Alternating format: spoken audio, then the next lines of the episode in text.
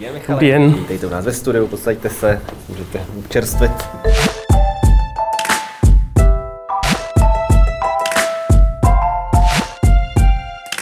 Vítejte v Kapitole dnes s profesionálním volebním sázkařem Michalem Syrovým. Michale, ještě jednou dobrý den, vítejte u nás ve studiu. Dobrý den, díky za pozvání. Dnešní rok 2020 asi není tedy větší volební příležitost na sázení než americké prezidentské volby. Zeptám se, máte vsazeno? Mám už vsazeno, na budoucího demokratického kandidáta Joe Bidena. Myslíte si, že na Donalda Trumpa se nevyplatí vsadit, ať už třeba jenom kvůli tomu, že by si člověk tak jako duchem pojistil to, že když nevyhraje jeho favorit, tak na tom alespoň něco vydělá? Tímhle způsobem se na to určitě dá pohlížet, takže určitě takováhle sázka se dá udělat, ale je to doopravdy jako na každém jednotlivci. No. Jestli chce doopravdy takhle si pojistit ten volební výsledek. Alespoň nějakou radost zažít, ať už z výhry nebo z výhry finanční. Četl jsem váš článek na Seznamu, kde poměrně jasně konstatujete, že Donald Trump to má spočítané a bude prezidentem jednoho volebního období a na podzim bude v Bílém domě vystřídán Joe Bidenem. Hodnotíte tak na základě průzkumu, nicméně když si všimneme a vzpomeneme na průzkumy před 4 lety, hovořilo se o suverénním náskoku a suverénních šancích na vítězství Hillary Clintonové. Nicméně v Bílém domě nakonec skončil Donald Trump. Co se změnilo mezi těmi průzkumy za ty 4 roky, že dnes se opět hovoří o suverénním vítězství demokratického kandidáta? Čím jsou důvěryhodnější ty průzkumy? Ty průzkumy jsou důvěryhodnější v tom, že ten rok 2016 měli několik chyb, které od té doby dokázali víceméně napravit. Například v roce 2016 měli některé průzkumy chyby v tom, že vlastně v těch lidech, kterých se ptali, tak měli moc vysokoškolsky vzdělaných lidí a když jich tam máte příliš nebo nadproporční část než v té reálné populaci, tak to vám vlastně trošku posouvá ten výsledek průzkumu k demokratům, protože ty vysokoškolsky vzdělaní spíše volí ty demokraty. Tak to je jedna věc.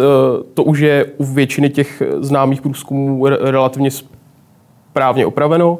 A druhá věc je ta, že zatímco Hillary Clinton vedla v létě 2016 nad Donaldem Trumpem v celonárodních průzkumech asi o 1% bod, tak Joe Biden teď vede přibližně o 9% bodů. Takže ten náskok je doopravdy násobně větší. Takže bylo to tedy jenom o jakési dezinterpretaci nebo spíš přeinterpretaci toho, že Hillary Clintonová náskok měla.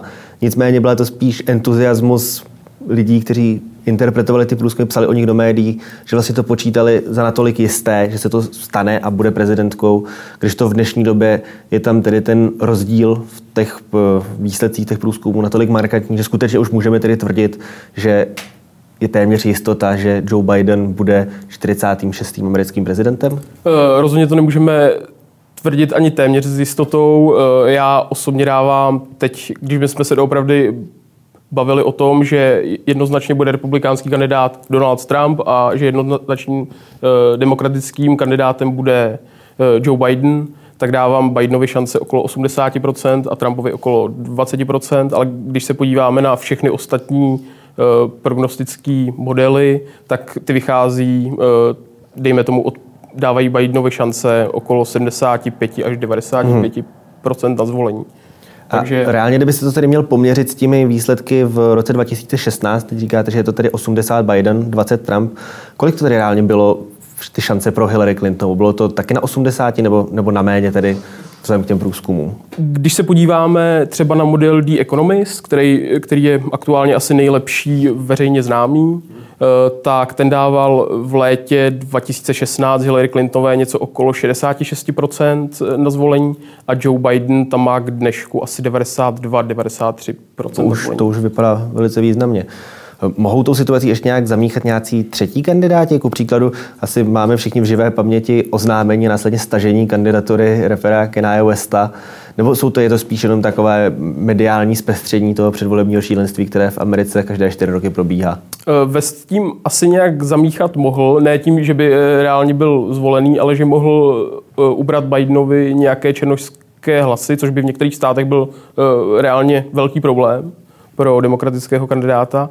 Ale žádní další třetí kandidáti se zatím nerýsují, takže je možné, že se ještě někdo objeví a podobně těmi šancemi zamíchá, ale není to moc pravděpodobné.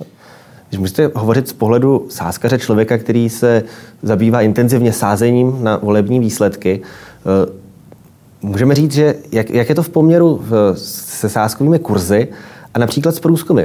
Je lepší se řídit podle těch kurzů nebo podle průzkumu, nebo je to tak provázané, že v podstatě nemůžeme si vybrat jedno či druhé? Jde mi o to, že mnohokrát ty průzkumy jsou poměrně odtržené od reality, že tam vidíme, že strany, které získají 5%, jsou schopné v průzkumech mít těch procent až 13%.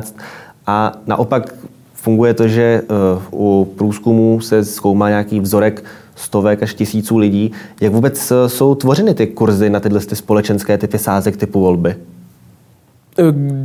Když bych odpověděl na tu úvodní otázku, tak můžeme věřit jak průzkumům, tak těm sázkovým kurzům s tím, že vždycky je nejlepší naslouchat průměrům všech těch zveřejněných průzkumů. Takže když dejme tomu jednou za měsíc zveřejní průzkum Česká televize, tak ten průzkum je, řekl bych, rozhodně správně meteorologicky udělán, ale je lepší vždycky zprůměrovat ty průzkumy od více firem a dívat se na dlouhodobé trendy. Ty sázkové kurzy jsou od těch průzkumů hodně odvozeny, ale většina těch lidí a prognostiků, kteří ty volby předpovídají, tak vlastně tam dávají ještě různé demografické změny, různé další nálady ve společnosti, jak jsou ty kandidáti aktivní a úspěšní na sociálních sítích, jak vypadá ta aktuální kampaň, jak vypadají nálady teď a jak budou vypadat například za 3 měsíce. Politici jako takový běžně spolupracují s tvůrci těch průzkumů, řídí se tím. Víte o tom, že by třeba politici i spolupracovali a bavili se s těmi bookmakery, s těmi, kdo tvoří ty sázky a třeba si nechávali poradit v podstatě, co ten jejich kurz zhoršilo nebo zlepšilo a jak by si mohli jako pomoci nejenom k lepšímu kurzu, ale i tedy k výhře, kterou asi očekávají o něco víc než jenom lepší kurz na sázení? O tom, že by politici spolupracovali se sázkaři nebo sázkovými kancelářemi, teda nevím. A no, to je asi tak odpověď jako na tuhle otázku. A myslíte si, že by to nebylo od věci třeba? Reálně vy s tím kurzem můžete pohnout tak, aby vás ukazoval spíš jako favorita nebo většího favorita, než se jako reálně zdá.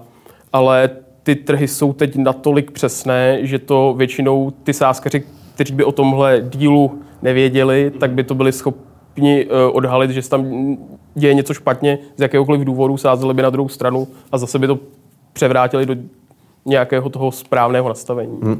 Kolik vlastně lidí se vůbec zabývá tím volebním sázením? Protože když se řekne sázení, většina lidí si představí spíše sportovní sázení. Kolik lidí jako vy, kteří se soustředí spíš na tu politiku než na sport, kolik vůbec je ten trh, jak říkáte? Asi tedy chápu, že nebude úplně velký, ale... Není úplně velký, ono taky volby máme jenom jednou za čas vlastně. Takže v Česku znám ještě 2 lidi, kteří se tím nějak jako slušně vydělávají. No, takže asi takhle. A třeba v té Americe, jestli nemáte ponětí kolik? O tom nemám ponětí, jak je ten jakoby trh velký a kolik lidí se tím jako reálně živí, to nevím. Když se vrátíme k těm americkým volbám, jak se ty kurzy zhruba pohybují? Vy jste říkal, že vaše osobní tedy jako tip na to, jaké jsou teď jako možnosti, takže by to 80%, že vyhraje Joe Biden, 20%, že vyhraje Donald Trump. Kdyby si člověk chtěl vsadit na vítězství jednoho a toho třeba 1000 korun, kolik by teď mohl vyhrát na těch jednotlivých kandidátech? Když by si chtěl člověk vsadit na Joe a Bidena, tak by teď vyhrál, tak za 1000 korun by teď vyhrál, pokud by Joe Biden vyhrál tedy, tak by vyhrál 600 korun čistého, to by byl jeho zisk. Takže 1,6 by byl ten kurz zhruba? Tak. A kdyby se sázel na Donalda Trumpa, tak je to, ty kurzy se na Donalda Trumpa v celku liší v Česku a v zahraničí. A v Česku by vyhrál, dejme tomu, 1100 korun čistého a v zahraničí až 2000 korun čistého. Z pohledu sázkařského na to, kdy tu sázku podat, je teď ten správný čas, nebo se vyplatí ještě chvíli počkat, nebo naopak už to bylo, že třeba ty hodně dobré kurzy, že třeba vyšší kurz na Joe Bidena, který teď to má víceméně více nakloněné ve svůj prospěch, už člověku utekly a bude to teď spíš vydělání nějakých drobných. Ty vyšší kurzy už utekly a už se asi nevrátí. Já jsem třeba Joe Bidena sázel i v kurzu 14, takže to byly opravdu vysoké kurzy. Bylo to v době, kdy v těch primárkách prohrál ty úvodní v Iově a v New Hampshire a vypadalo to, že jeho kampaň vlastně brzo skončí, což se nakonec jako nestalo. A což jsem trochu teda předpokládal. Naopak brzo skončily kampaně jiných favoritů. Tak. A teď to vypadá, že muselo by se opravdu hodně změnit, aby ten kurz na Joea Bidena stoupal někam ke kurzu 2. Tedy, že by ty šance obou byly, dejme tomu, 50-50. A spíš uvidíme postupné klesání kurzu na Joea Bidena, protože čím blíž jsme vlastně těm volbám, tak tím víc se snižuje nejistota těch voleb, nebo nejistota spojená s těmi volbami. Protože Donald Trump vlastně každým dnem, kdy není schopný stáhnout ten náskok Joea Bidena, snižuje svoje šance na možnou výhru. Mm-hmm. Sám se zmiňoval, když jsme si sledovali ty primárky, začátek, Iowa, další státy z těch prvních. Bylo to velmi nevyzpytatelné. Asi dost lidí si klepalo na čelo, že v podstatě Joe Biden, který byl jedním z těch jako frontrunners, takže moc neexceloval. Nakonec z něj tedy z největší pravděpodobností koncem měsíce ten oficiální kandidát demokratické strany bude. Nicméně máme červenec, stále do listopadu je toho času dost. Je tam ještě prostor na nějaké větší zvraty? Nepochybně je tam velký prostor na velké zvraty. Na druhou stranu, když se podíváme, jak moc se ty průzkumy mění, dejme tomu ty 3 měsíce před volbami, tak ty pohyby nejsou moc velké. V průměru je to plus minus 4% body v posledních 20 letech asi. Mm. S tím ale, že ty 4% body můžou být jak nahoru, tak dolů. Takže Biden může vést v listopadu klidně o 13%, anebo to stejně tak může vést o 5%. Takže ty pohyby ještě můžou být, ale že by se třeba změnilo, že z Joea Bidena, který teď vede o 9% bodů, se stane výsledek, že Trump vyhraje to národní hlasování o 2% body, to opravdu je téměř vyloučené. Mm-hmm. Co může být tím, co by ještě těmi kurzy nějak zatočilo? Mohou to být třeba blížící se debaty těch 2 prezidentských kandidátů? Nebo to už je taková marginálie, že v podstatě lidé většinou už jsou rozhodnutí a třeba na základě těch debat jenom spíš potvrdí to svoje a nemůže to jako reálně změnit ani jejich uvažování nad těmi kandidáty a tím pádem vlastně ani nějak ty kurzy sázkařské i průzkumy? Debaty s tím určitě zahýbat můžou, nebudou s tím hýbat tak, ale aby z Joe Bidenovi vzali třeba 7% bodů. Ty možnosti jsou rozhodně viceprezidentský kandidát demokratů, protože ten ještě není vybrán a ten vlastně by měl trošku asi zvednout šance Joea Bidena. Pak další proměnné velké jsou zvládnutí pandemie, což je vlastně aktuálně nejdůležitější otázka, kterou ve Spojených státech jako mají, a Donald Trump na ní významně prohrává. Vlastně 2/3 dospělých ve Spojených státech jako nesouhlasí s tou cestou, jeho kterou zvolil pro řešení té krize. A stejně tak s tím můžou zahýbat ještě rasové nepokoje. Tam je to úplně stejné jako na koronaviru. Zase 2/3 lidí nesouhlasí s tím, jak Trump přistupuje k rasovým nepokojům, a Joe Biden ho v těchto otázkách významně poráží. A poslední věcí je ekonomika, která je vlastně nejdůležitější otázkou prakticky ve všech volbách až na letošek. A ta vlastně, kdyby přišla významná a rychlá ekonomická obnova, tak ta rozhodně přispěje Donaldu Trumpovi k větším šancím. Mm-hmm. Když si vezmeme, byly to tedy, už jsme zmínili, minulé prezidentské volby ve Spojených státech, byl to hlasování o vystoupení Velké Británie z Evropské unie a částečně můžeme hovořit i o našich druhém kole prezidentských voleb proti Miloši Zemanovi, když byl Jiří Drahoš. Mnohokrát se hovořilo jako o výsledku, který vycházel v průzkumech. Nicméně potom ten výsledek se obrátil, že v podstatě Brexit také nikdo reálně tolik neočekával. U Zemana se též jako hovořilo o tom, že v podstatě jako už nejspíš má to své nejlepší za sebou. A v souvislosti s tím mnoho analytiků a komentátorů zmiňovalo fenomén jakési mlčící většiny a toho, že spousta lidí, když jsou účastní na těch průzkumech, tak v podstatě nechtějí ani přiznat reálně, ke komu inklinují. Například v Americe se hodně říkalo o tom, že prostě mnoho lidí nepřiznalo, že bude volit Trumpa, aby se to nerozházeli u svých přátel, u svých rodin. Mm. Může i tohle opět tady zahrát nějakou roli, nebo je to fenomén, který je spíš přeceňovaný, je tak uměle vytvořený tím, že byla snaha aspoň nějak to zanalyzovat, tak se vymyslelo toto? Já vím, že novináři mají tenhle ten fenomén hodně rádi, ale reálně to existuje doopravdy jen v nízkých jednotkách procent. Můžete z voleb 50-50 ta mlčící menšina, tady podle mě, většinou nebude. Může udělat volby 52-48, ale není to tak, že ty průzkumy by se doopravdy na někoho úplně zapomněli. Ty tvůrci těch průzkumů jsou si toho velmi dobře vědomi, nebo minimálně těch dobrých průzkumů. V Česku takových vlastně průzkumů máme několik, na které se doopravdy můžeme spolehnout. Takže ta mlčící menšina reálně neexistuje v průzkumech, ale určitě existuje v médiích, že určitě nemá. Určitě všechny demografické skupiny v Česku nemají to proporcionální zastoupení v médiích. Mm-hmm. Když už jsme nakousli tady Česko, tak přesuneme se z Anglie do Česka, z Ameriky se přesuneme do Česka. Také nás čekají nás volby krajské a senátní.